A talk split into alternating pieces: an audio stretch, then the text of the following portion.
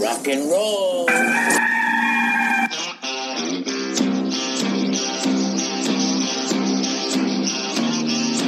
It's your daily dose of all things Gamecocks on the Inside the Gamecocks podcast. Here's JC Sherbert. Inside the Gamecocks podcast, it's the final word with JC Sherbert here. Uh, Gamecocks heading into their eighth game of the 2020 season and the first of a new era. Um, not necessarily the new era, but a new era. Will Muschamp fired, of course, on Sunday. Mike Bobo, offensive coordinator, takes over as the Gamecocks interim head coach. Uh, released a mailbag episode late last night, earlier this morning. Uh, gonna also clean up the mailbag questions we have. Gonna kind of put the coaching search stuff into next week when we come back Monday or Tuesday. Um, and then yours truly is gonna take a break from his phone ringing uh, for a little bit and grill some steaks tonight. So and watch a little football tomorrow. Um, Missouri's coming in six and a half point favorite. They're decimated by COVID as well. Looking at the matchups, you know, I would, I think if they were at full strength, Carolina would probably be a bigger underdog than that. I think people are kind of banking on, you know, when you see things like, you know, two pretty well known cornerbacks or defensive backs opting out, you know, obviously you think, well, that's that's that's tough. But look, you know, you, you got to go play, and John Dixon and Cam Smith are the are the guys in the secondary, and you know those guys are young and they make mistakes, and they'll make mistakes this weekend, but they're talented. You know, it's not like you're walking out there with uh, a guy that can't play ball or that doesn't have the athleticism to match up. You know, I think Carolina has to be better on the edges on defense uh, against the run. They love to to do the um, oh, what's it called the stretch play with Rountree, where he just kind of turns it up. You know, Carolina's got to do well. That means the corners do have to tackle, and the safeties and the ends and uh, all that good stuff. Um, and then Bazelak and, and, and, that offense that uh, Eli Drinkwitz likes to run is a uh, is a um, you know really good uh, really good master of the short passing game. Now, South Carolina last year lost to App State in Drinkwitz when they came in.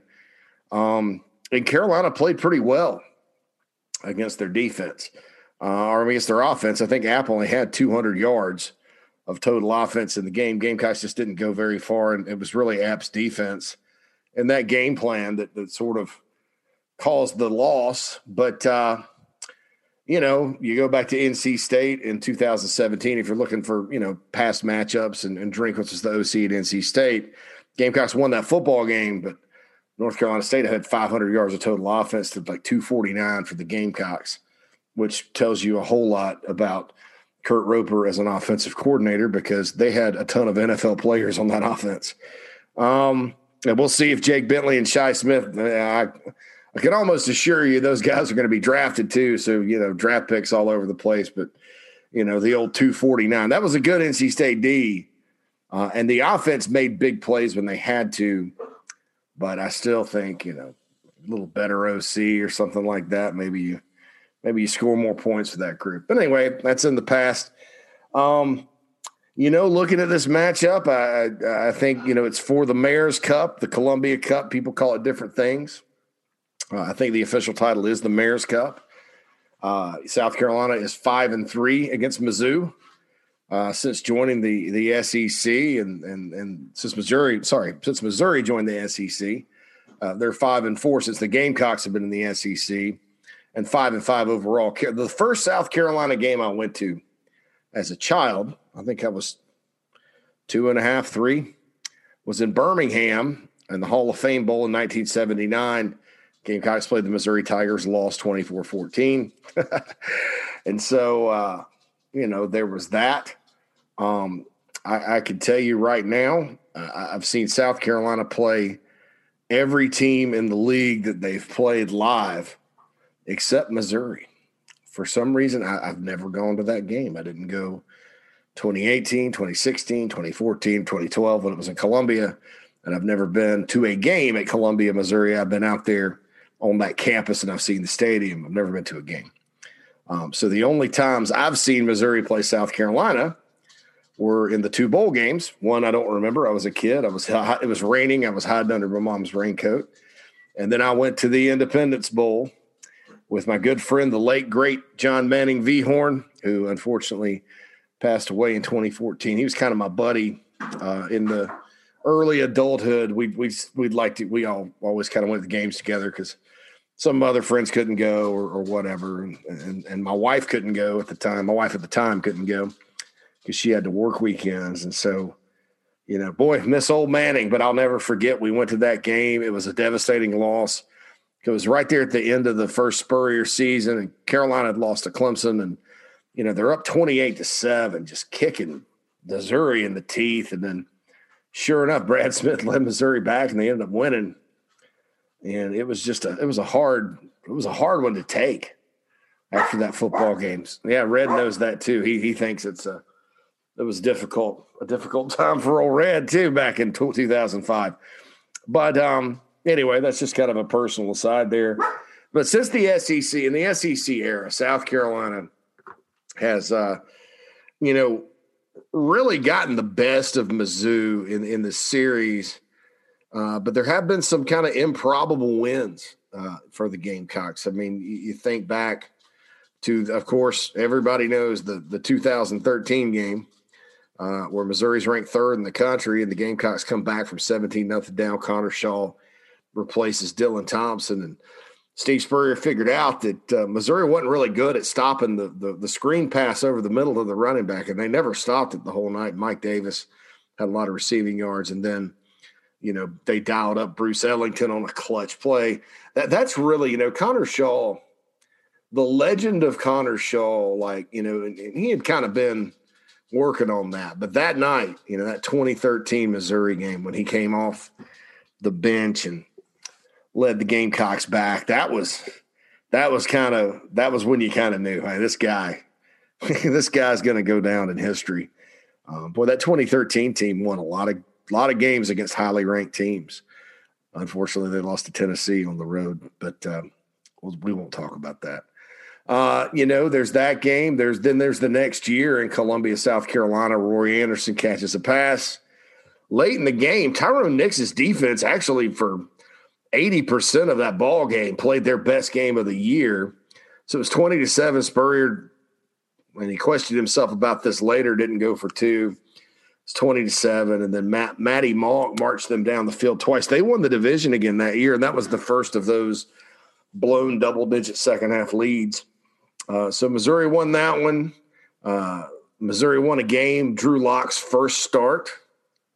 He, um, you know, he uh, he he he was pretty good against Jon Hoke's defense. Um, and Carolina started Lorenzo Nunez, and they lost twenty four to ten out there. That was kind of at the beginning of the end for Spurrier that year.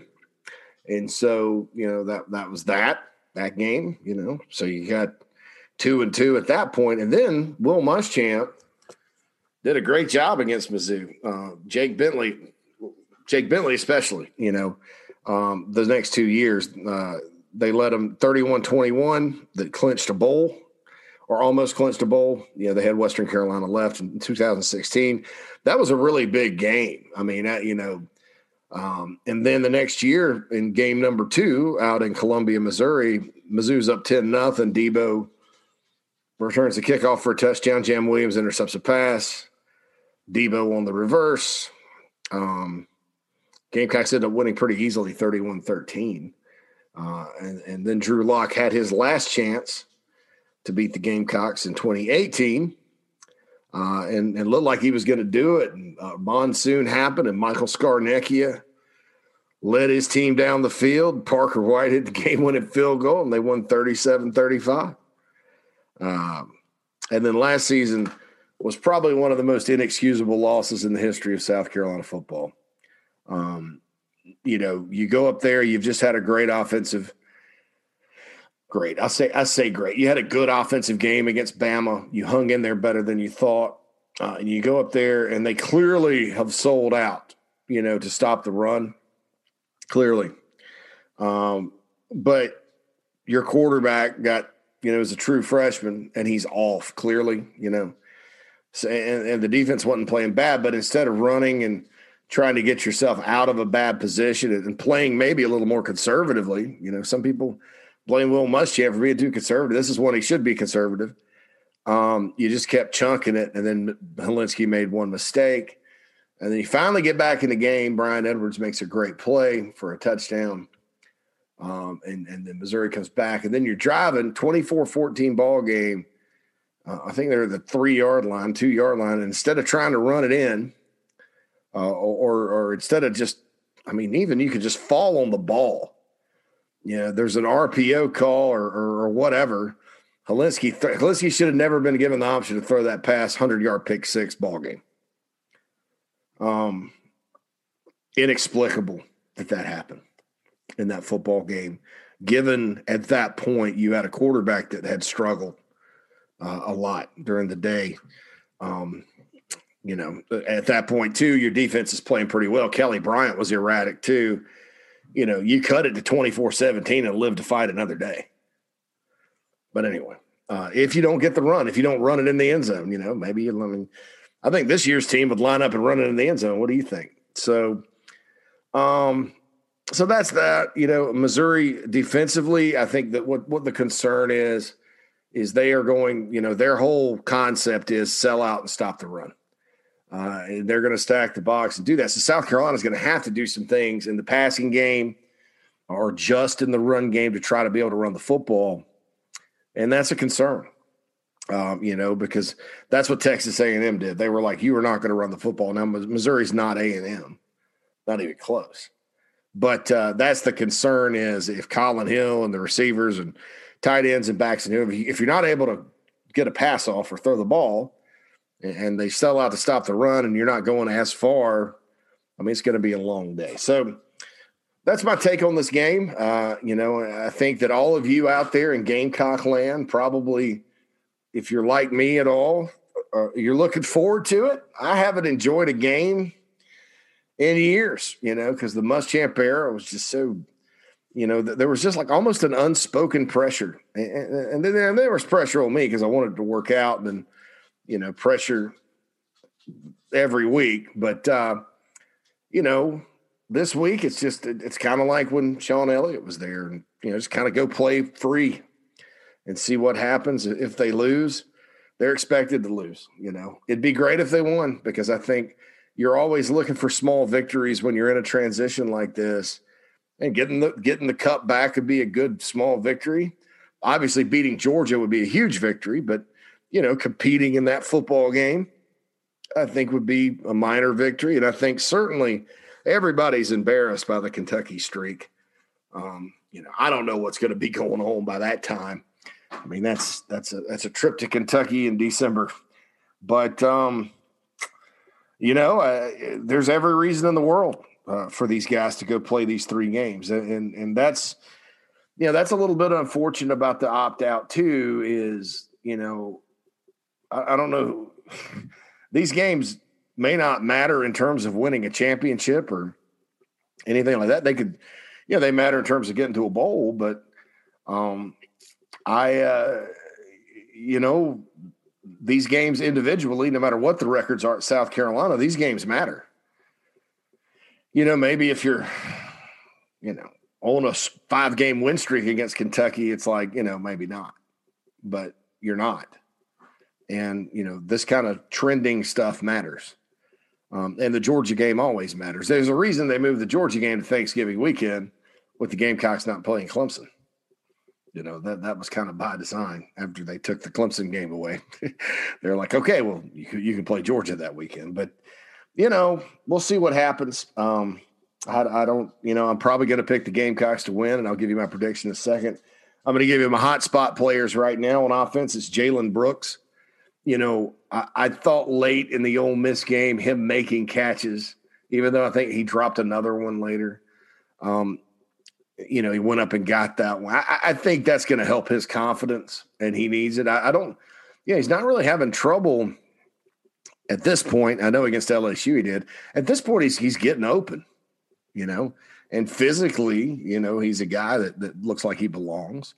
He's just not making catches. So maybe making that catch and and, and maybe he'll relax and go play. Um, you know, I think it's you know, like I said, Missouri sells out to stop the run. That means they need another receiver to step up. And then on defense, I'm going to go with the guy that's you know the, the, the, last man standing, so to speak, in the in the secondary, and that's Jamie Robinson. Uh, I think you know Jamie's the type of guy that I'd be shocked if he ever opted out. You know, nothing nothing completely surprises me, but Robinson's a guy that loves football. You know, and now he becomes the leader back there at safety in the secondary. He's kind of the elder statesman, so to speak. So he's got to have a good game, especially when you're talking about what Missouri does, you know, with the stretch plays and then the intermediate passing game. Robinson's very, very important. So I'm going to go ahead and predict it. Uh, I think the Gamecocks will will have success on offense. Uh, you know, I think they'll find a way to run the ball. They're at home. This is a team with Missouri that's not playing with a full deck, and the Gamecocks aren't either. So I think it's evenly matched. I think Carolina pulls out another another one that may get wild. I think um, I'm going to go 28-24. You know, and uh, it's, it's not that I think the defense is all of a sudden going to become miraculous. I, I, think that you know, with the players they have out and all that, you know, it's it may be a game where they make some mistakes. So that's the take on that one. Um, I want to I want to say this too, and I posted this on the Big Spur today. You know, we have this thing right now where you kind of have some division on on social media between the Spurrier era players and and some of the Muschamp era players. Um, you know, Stephen Garcia said it best when, when on JB and Goldwater today when he was like, "Better days are ahead." It's a shame some of these guys are acting this way, but you know, keep the faith.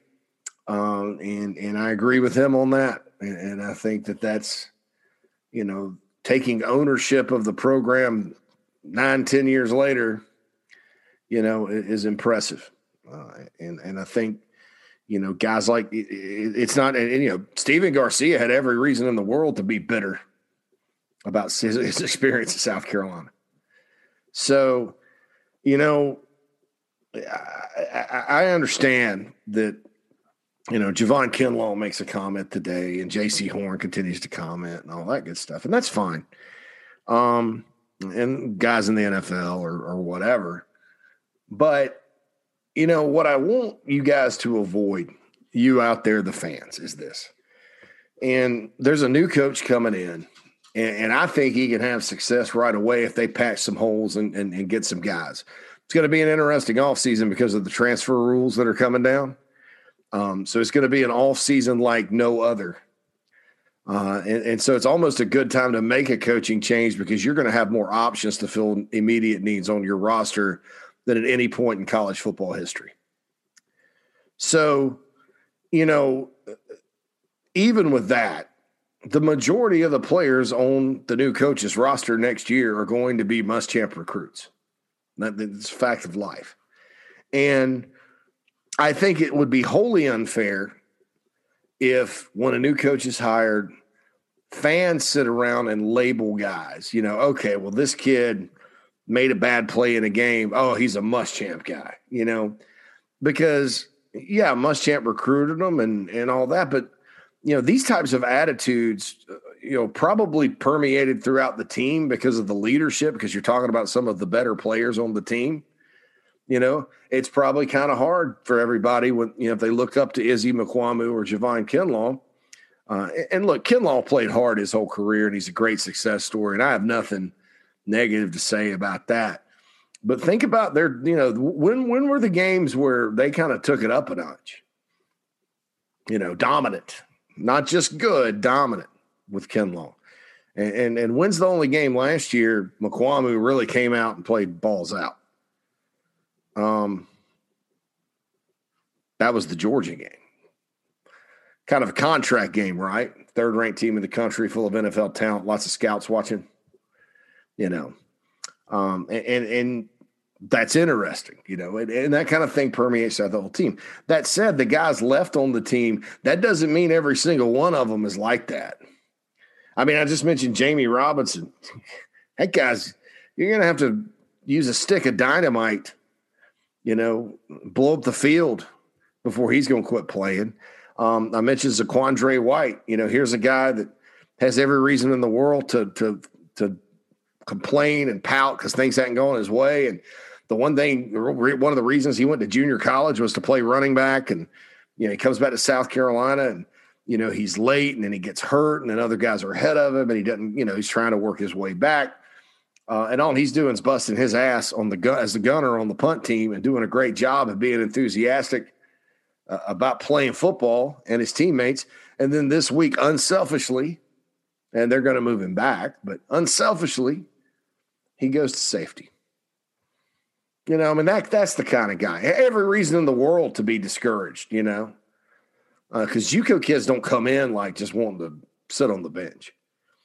You know, and, and there's tons of guys like that. Kevin Harris is a guy like that. You know, there was rumors Marshawn Lloyd was transferring. I checked on him uh, through a contact uh, yesterday. Doing great, loving his life, loving his workout. You know, uh, they, they, don't think he's going anywhere.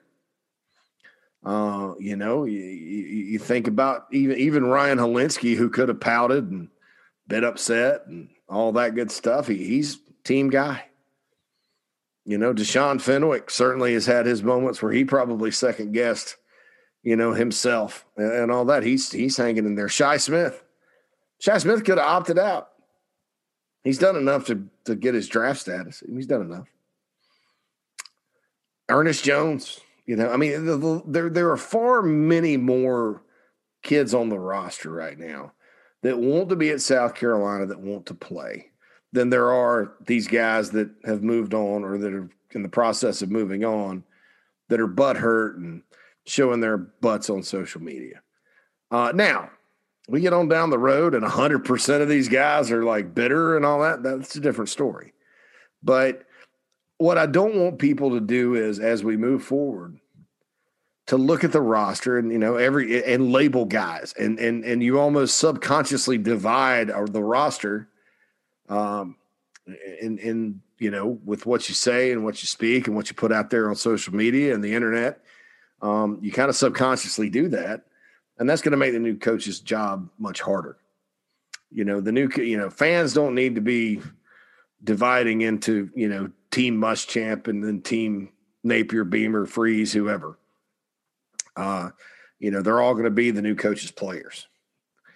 Uh, and, and, you know, quite frankly, the Spurrier guys, you know, helped Muschamp win from three to six to nine wins. Interesting. You know, probably not as much talent as they got now, like player wise. So there we go, man.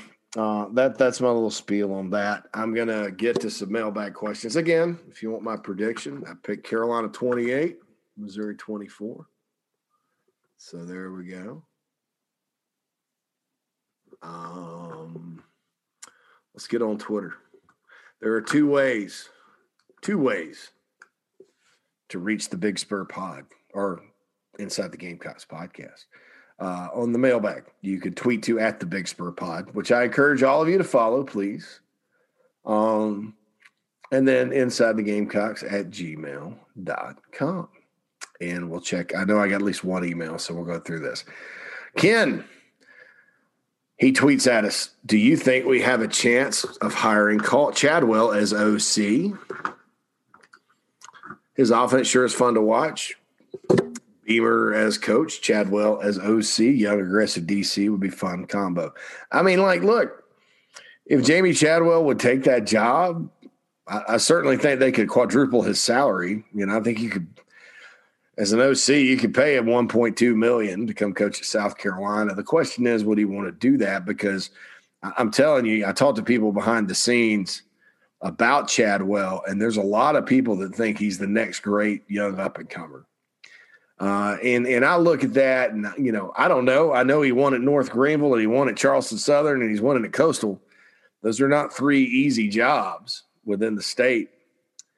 Um, and he's kind of from a cradle of coaches. He's from East Tennessee.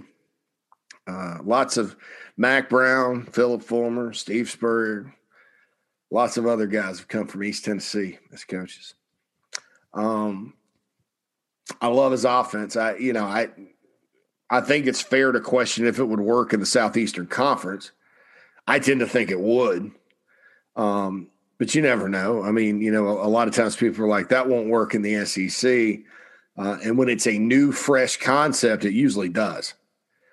Now, Mike Leach is struggling right now because Mike Leach has been coaching air raid for 20 years and uh, he runs it like in its purest form. You know, some of the other guys run air raid, but they, they're a little bit of, uh, you know, some deviations and stuff.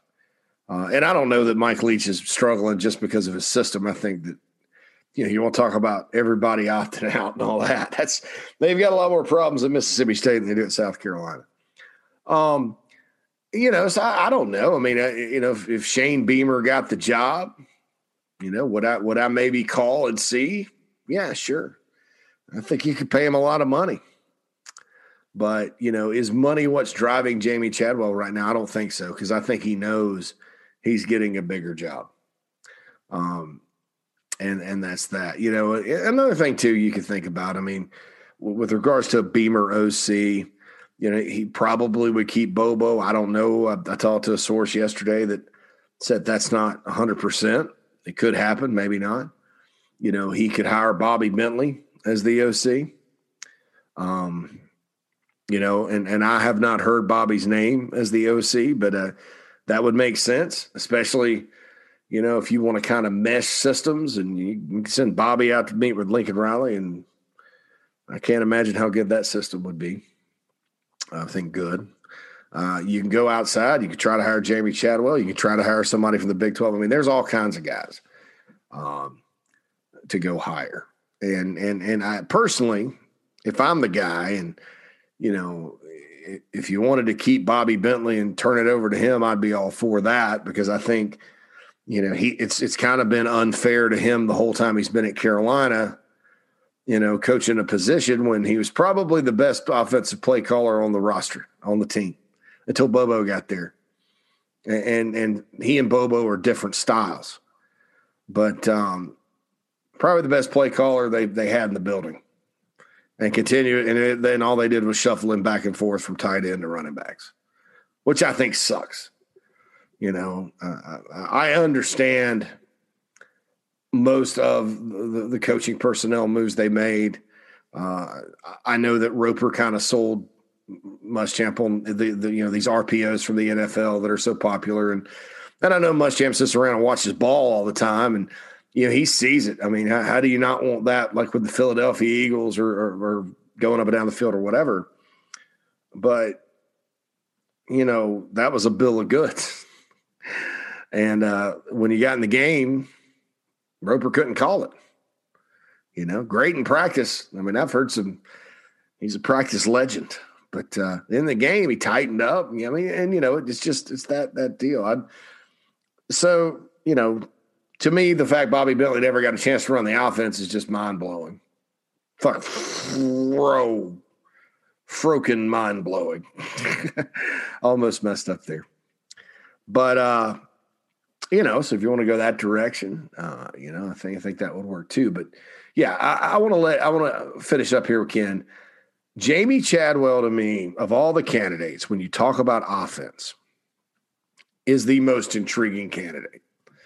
And you got to kind of have guts to go hire him because, you know, he's Sun Belt level guy that, you know, has just kind of worked his way up, never been around a big, big program.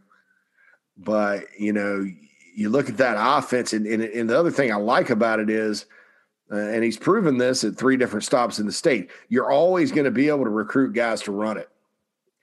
You know, there's always a good dual threat quarterback in South Carolina's recruiting footprint. Uh, there's always a guy that can run and throw. There's always, you know, believe it or not, there's always receivers, which is another subject. for another matter. You can go get running backs. You can get offensive linemen to play in that system. You can get hybrid guys to go out. I mean, it's it's and it, it's just so different with the blending of concepts that I think it's the best one. Now, I also think that Mike Bobo's system uh, at South Carolina is good for South Carolina. I mean, I, I think it's so versatile, you know, and you're going to kind of ebb and flow with playmakers sometime He's proven he can get the ball to his playmakers because uh, there's not but a handful, so it's pretty obvious. Um, and you know he could do everything from a five five wide shotgun spread to a uh, a daggum I formation that you know ground and pound kind of deal. Uh, and, and, if you're South Carolina, you know you always want to be unpredictable in a special preparation and, and throw people off. You know, I mean, I know Ole Miss's defense is awful, but what the game, the, you know, the Gamecocks actually, you know, they hadn't done what they did against Ole Miss all year. You know, they adjusted things subtly and all that. You know, Kevin Harris is averaging what six point seven yards before contact, and a running back before contact doing that. That's that that means he's getting schemed open, and the blocking's there up front. So those of you that always complain about the offensive line, there you go. I think some people just complain about the offensive line when the quarterback, you know, gets sacked. Otherwise, you ignore it. But you know, Bobo can do any of that. They're installing a quarterback run game because they know they have Doty and Stockton coming up. Um, so, so, for South Carolina, that could be it. And, and, I thought back because, you know, we were discussing Shane Beamer possibly as the head coach. So I, I did a deep dive into Virginia Tech and, you know, sort of what their offense looked like over the years. And there was always fundamentals, you know, the Hokies always had a good running back and they were always going to try to run the ball.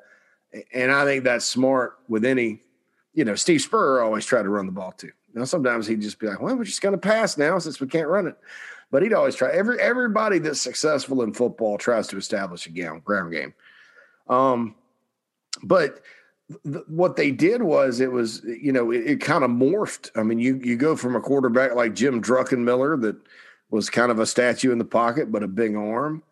Uh, to a Michael Vick, and you take advantage of his run game, and you know it, it kept evolving over the years, and you know that's that's what kind of deal uh, Bobo brings to the table. You can you can literally do anything, and he's a good enough coach to where he doesn't just, you know, there's some coaches out there that'll throw a hundred page playbook at you and expect you to digest and master it all, and he doesn't do that. He'll pare it down install stuff some weeks, you know. Um, and, and, I think for South Carolina, you, you want to be both aggressive and versatile. Uh, and I think Chadwell is that because I, I, think his system in a different way, you know, because w- what are you supposed to do with it? You know, well, you got to worry about the option, but you also got to worry about all these other creative runs.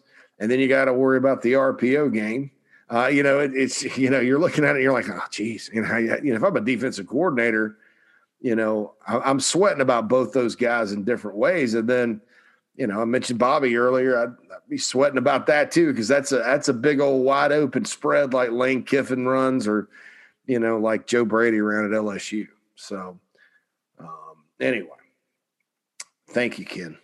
Love talking offensive coordinators. Ray, good to hear from you, Ray.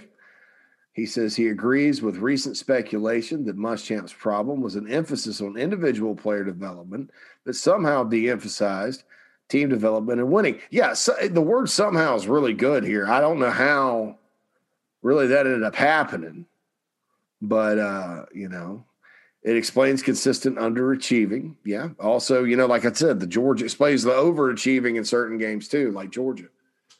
Uh, expected prominent former players to defend Muschamp. That's true.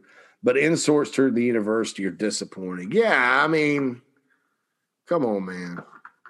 I mean, that's you know, and like I said, there there are guys from the Spurrier era whose careers and experiences at the University of South Carolina, you know, were, were much more disappointing than any of these guys.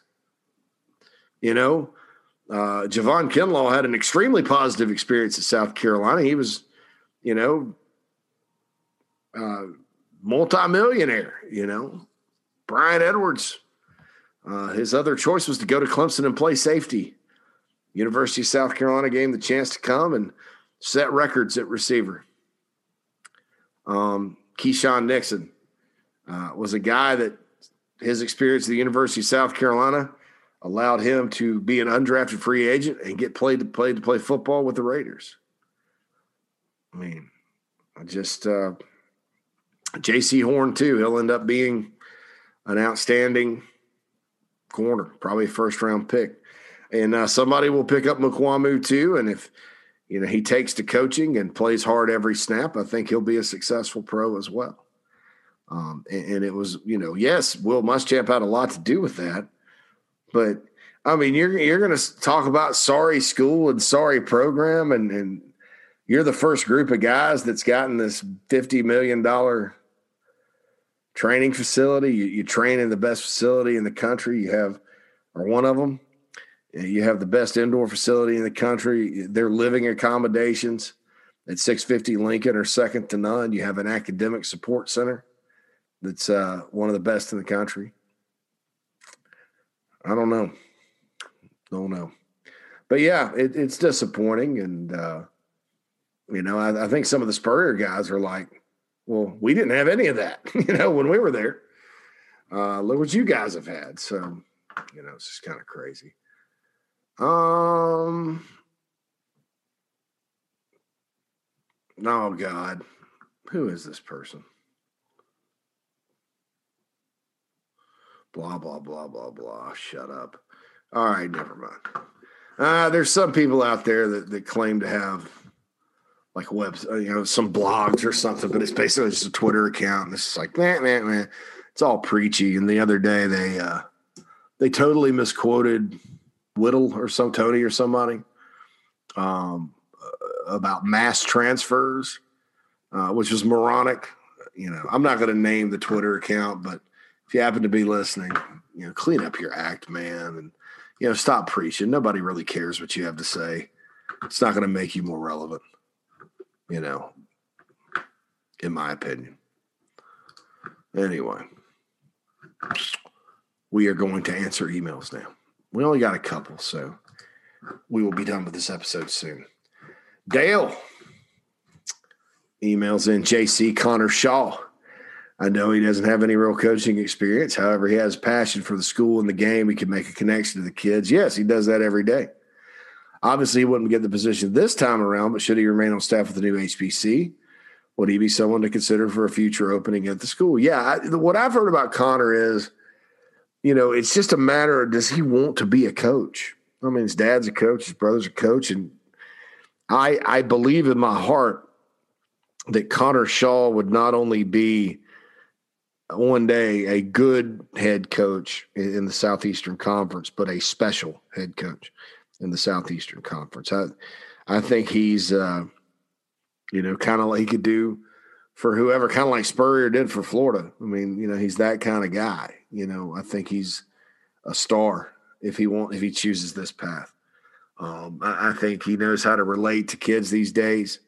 Uh, I think he's got a good head on his shoulders uh, as far as you know knowing kind of the mental aspect of players, um, which is why he's in the job he's in but I also think he's a heck of a ball coach uh, as far as the game and the knowledge of the game and, and how to play the quarterback position.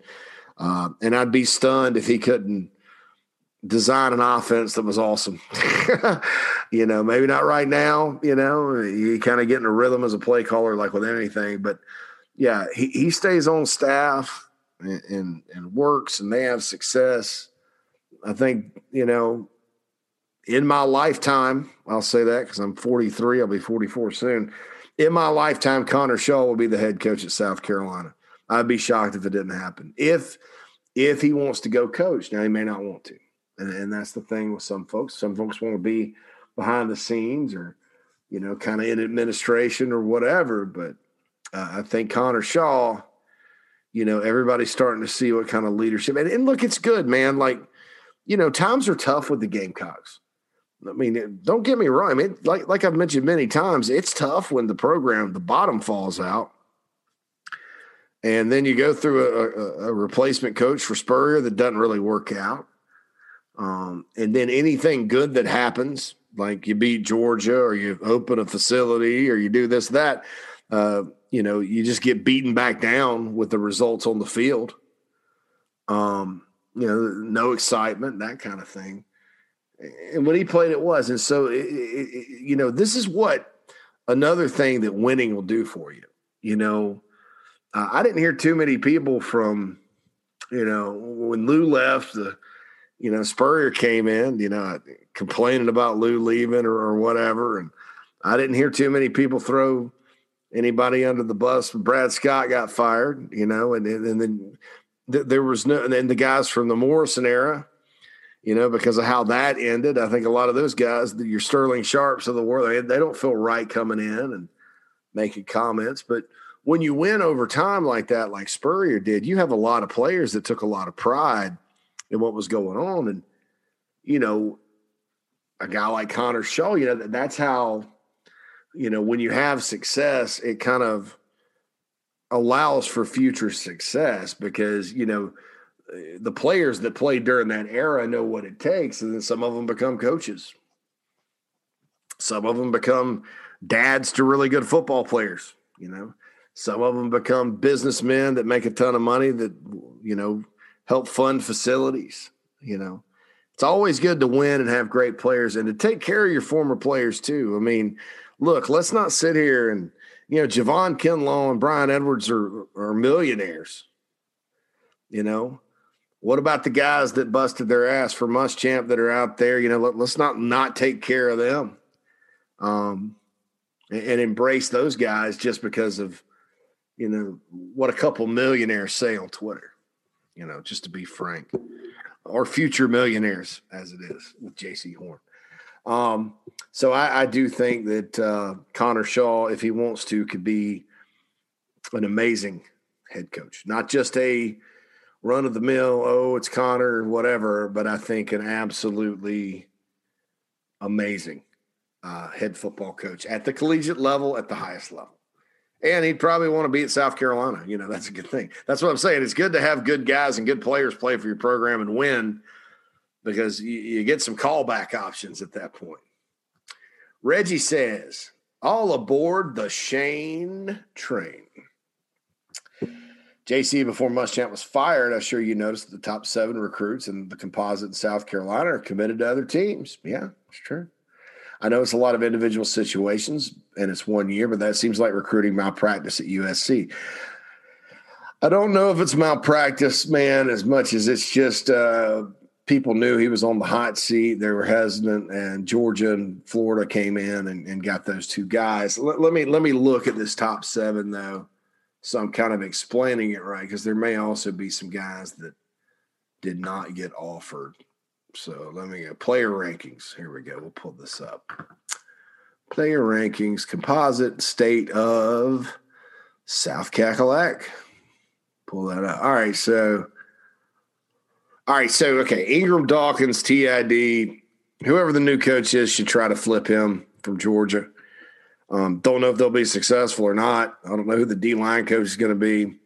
It's hard when you don't get the in home meetings. You know, you're going to have to flip a guy over Zoom. That may be tough, but I'd, at least try. Same with Justice Boone from Sumter. Uh, the number three guy is Kobe Paysour from Gaffney. Uh, he's a guy uh, that um, moved in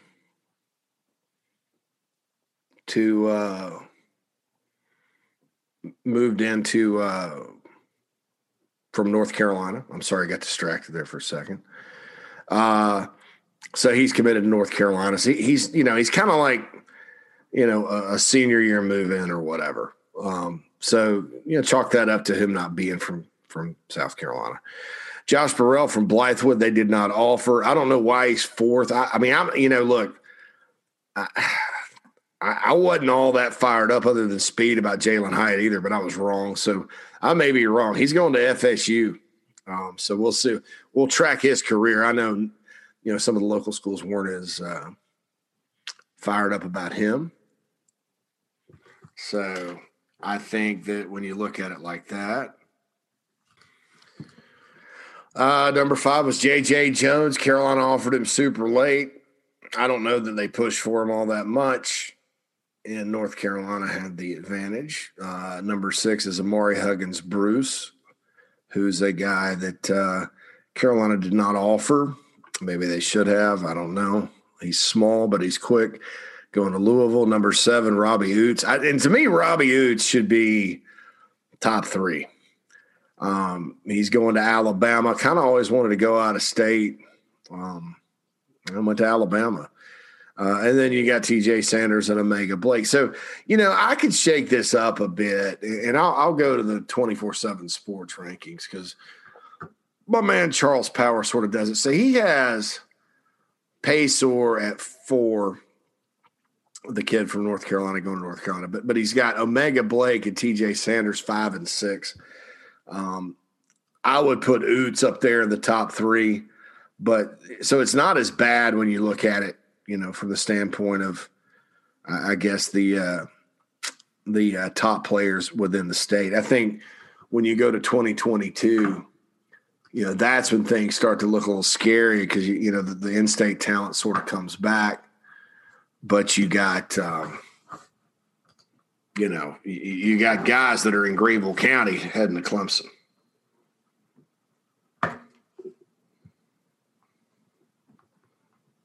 so um, you know let's look at 2022 you got jaden lucas Mauldin jaleel skinner greer Jalen Sneed, go check out what the he's from Hilton Head. Go check out what his coach tweeted about Carolina the other day.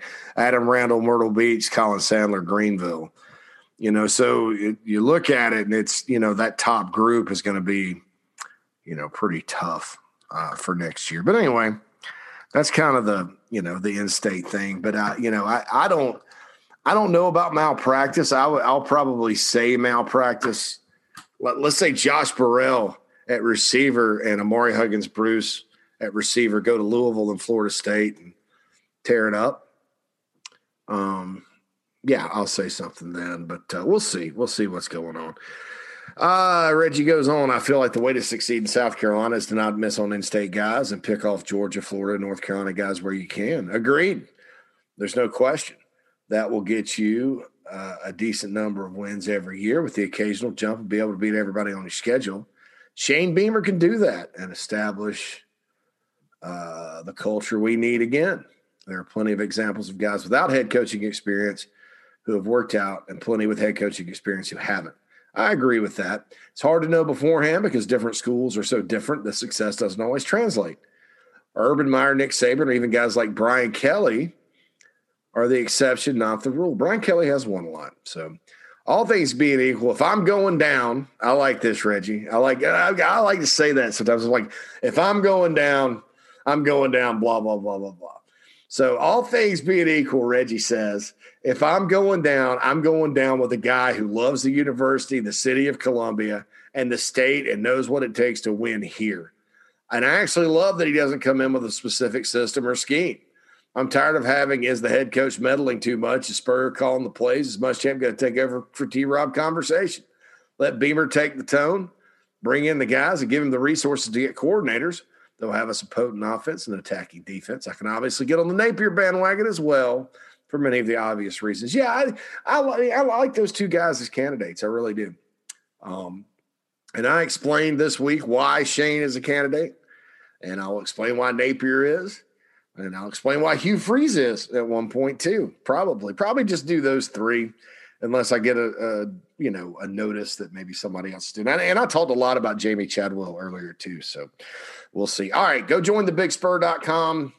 Like I said, you know I'm going to relax this weekend, but I'll be on and off the board. Um, you know, any breaking news, I'll be right there. It's probably South Carolina's probably not going to hire a coach this weekend. Um, we go join the bigspur.com. You can join for a 50% off annual membership. That's half off or join for a dollar with a monthly. Um, and if, if you don't want to join VIP, that's fine too. Cause you know, there's, there's some pay sites out there that you have to pay to read anything at all. That's not true on the big spur. It's kind of a hybrid. Uh, you, there's lots of free articles each and every day. Uh, you can like our Facebook page, South Carolina Gamecocks at 24 seven sports um, on Facebook and you like that, and we put all our free content there.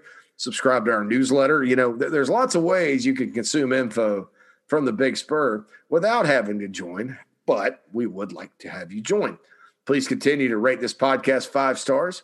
Uh, I'm not, uh, you know, I'm hopeful now. I, I, was feeling down in the dumps about getting to a thousand by the end of the season. Now that we got a coaching change, coaching search, maybe I can still get there. Maybe readjusted my goal a little bit. I'd love to get to 500, but go rate it five stars, write me a review uh, right there. Also, don't forget this week, the JC and Morgan College Football Podcast is back. And Mike and I went heavy depth, in depth into this job. You guys hear me talk about this job uh, every day in Carolina. Mike Morgan, you know, used to be the voice of Gamecock basketball and baseball. Now with ESPN, the SEC network, talks to a lot of ads. Really brings you that inside, not not not necessarily inside South Carolina perspective, although he does have contacts there, but the inside of the Southeastern Conference perspective. You know, you're talking about a guy that's got connections at the administrative level at all 14 SEC schools. And so his perspective is different than mine. Uh, and so I, I, think that, you know, that's worth a listen to. It's on iTunes, Google Play. Uh, I think that one's even on iHeartRadio. I don't know why we're not on iHeartRadio, but there we go. Folks, I hope you have a wonderful weekend. Uh, you know, e- even with all the debate about the, the team and the coaches, um, and the new search and, and, and controversy or whatever, uh, it's good to see some Gamecock fans with hope again. And, and that's all you need, you know, to, to move forward in life sometimes is hope.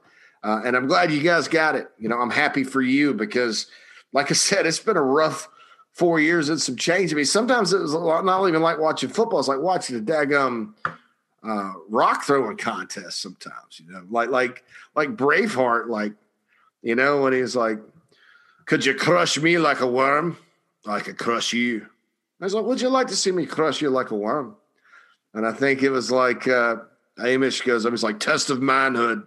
I mean, it was literally like watching that sometimes, you know, in a, in a weird way. And, I was like, you know, it was just that gear grinding, never relax. Ah. And I have my reasons for that more than just you know your average fan. But um, anyway, good to see Gamecocks with some hope again. Take that into your weekend. Go pull for the Gamecocks to get that trophy back. Again, that's important. Maybe I'm maybe I'm a little stupid, but like in the Big Ten, they always play for all this stuff like the pig and the bucket, you know, all that crap they do up there. Well, South Carolina, Missouri is one of the few SEC games that you get a trophy every year. So, uh, you know, hope that they get it. Anyway, this is JC Shurburtt. This has been Inside the Gamecocks podcast. Holla at you guys soon. Once again, prediction South Carolina 28, Missouri 24. Have a wonderful weekend, and we will holla at you next week.